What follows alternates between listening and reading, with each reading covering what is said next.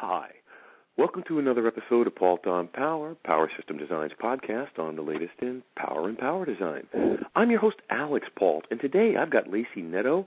She's a brand manager at Amped Wireless, and they're a leading manufacturer in the area of high power, long range uh, wireless solutions. And I brought her to here to talk about some of the aspects of the connected world. So, hi, Lacey. Welcome aboard. Thank you, Alex. Well, I'm glad to have you on because the, whole aspect of you know a cloud-enabled, connected world is everything's got to be connected, and that means RF based. You know, you've got to have some radio connection, but it's not some perfect system. It's not you. That antenna is not a magic wand, right? Yeah, absolutely. Um, I think you know consumers more now than ever before are really learning the limitations of their wireless connections and their Wi-Fi's within their homes and their offices uh, because of the influx of these wireless devices, you know, tablets, phones, um, e-readers. These days, you know, we're even seeing you have your thermostats or your home door lock or security system. Everything is being built so that it connects to your wireless network. And a lot of consumers are just seeing problems with not being not having their connection be able to reach these devices in all the places that they would like it to reach. Right, right. Now, is that a simple distance issue? Is it a materials in the construction of the houses, or is it a combination of? I gather it would be a combination of the two, right? It's a combination of things. There are, you know, environmental issues where you have your interferences that come into play, um, but the bigger problem that we've found is that these a lot of the devices on the market are just not putting are not giving out enough output power to push that signal through walls, through or around walls, or to get up to that upstairs bedroom. And so that's where we really found a place to play in the market with with these high power, long range wireless solutions that are solving those problems for consumers, pushing signal through walls strong enough to go upstairs or downstairs or out to the backyard. You know, it seems silly, but people, you know, we get calls all the time. I want to use my tablet on my back porch, and my Wi-Fi is stuck in my living room. What can I do about it?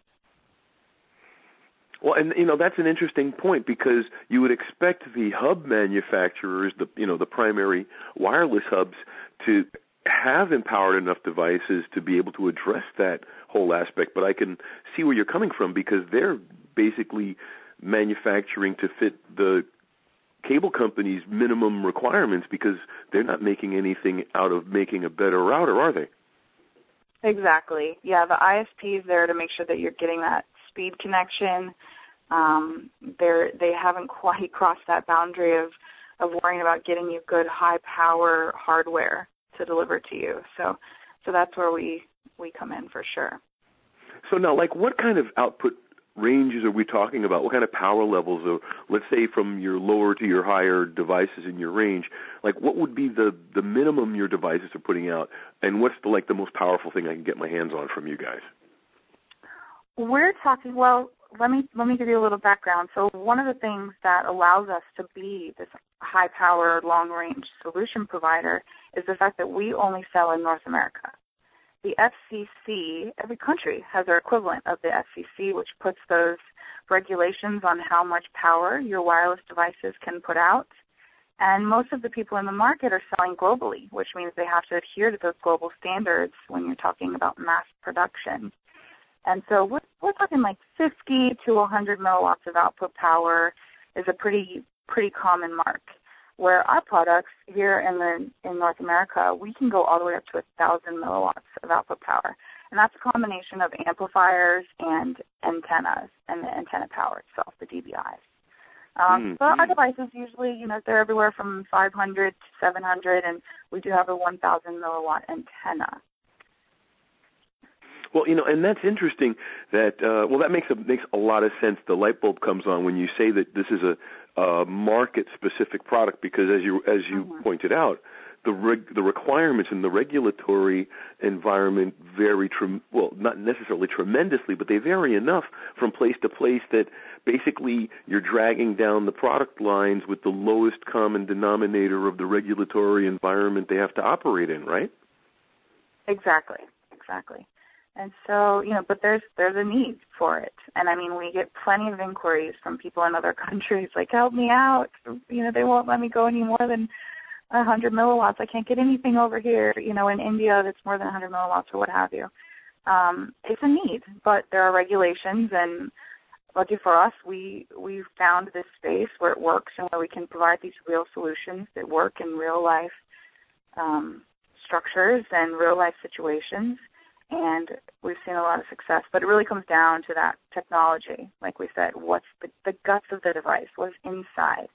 And the average devices, you know, they might have no amplifiers and internal antennas, where our devices, we're talking up to 10, 16 amplifiers in some of our devices, three antennas, four antennas on some of our newest stuff that we just announced at CES.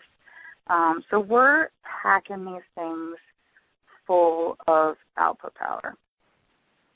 Mm-hmm. Granted, granted that you're within the regulatory environment, I'm I'm assuming that you haven't had any interference issues because yes, it's a lot of power, but it's still a manageable amount of power. It is, it is, and all of our devices, you have the option to reel it in. You know, if you don't want your neighbors to see your Wi-Fi network, you can pull it in if you'd like. Um, but you know, but yeah, there's always interference. So our, you know, it's not a end all fix everyone's problem type of product because there's nothing you can do about interference. You know, everything from solid brick walls to a lot of fireproof type of uh, structures, double pane windows. There's a lot of things that can cause interference, um, but that is where there's a big push for this dual band uh, um, hardware devices because a lot of that interference is found in the 2.4 gigahertz Whereas mm-hmm. if you connect on the 5.0, it tends to be, you know, those channels tend to be a lot cleaner, um, and and it's much easier to connect, which is why you're seeing a larger adoption in the 5.0. Well, and that makes a lot of sense as well. But then we're always going to continue to try to find solutions because I don't think that the demand for connection connection is going to get any uh, less, and the people the people who are going to want to receive that signal are going to just simply increase, and not all of them are going to be conducive to easy reception. Exactly. Exactly. Yeah. I mean, some, you know, every house and every office is different. We'd like to think that, you know, with we can always put together a solution that will work if we need to get around that big brick wall or what have you. Um, but you know, environments will continue to change, needs will continue to change. For us, we see just a continued adoption of wireless devices. And so, you know, we're, we're trying to keep up with the pace of what consumers need and provide a real solution for them when it comes to this Wi-Fi and the range and reaching all those areas where they want to reach. Excellent. So, what's your URL? How how can our audience uh, get more information on on your line? Yeah, absolutely. It is ampedwireless.com and you can learn more, everything about technology to product lines, um, just some general Wi-Fi stuff. There's, there's a lot to learn and, and find on our website for sure.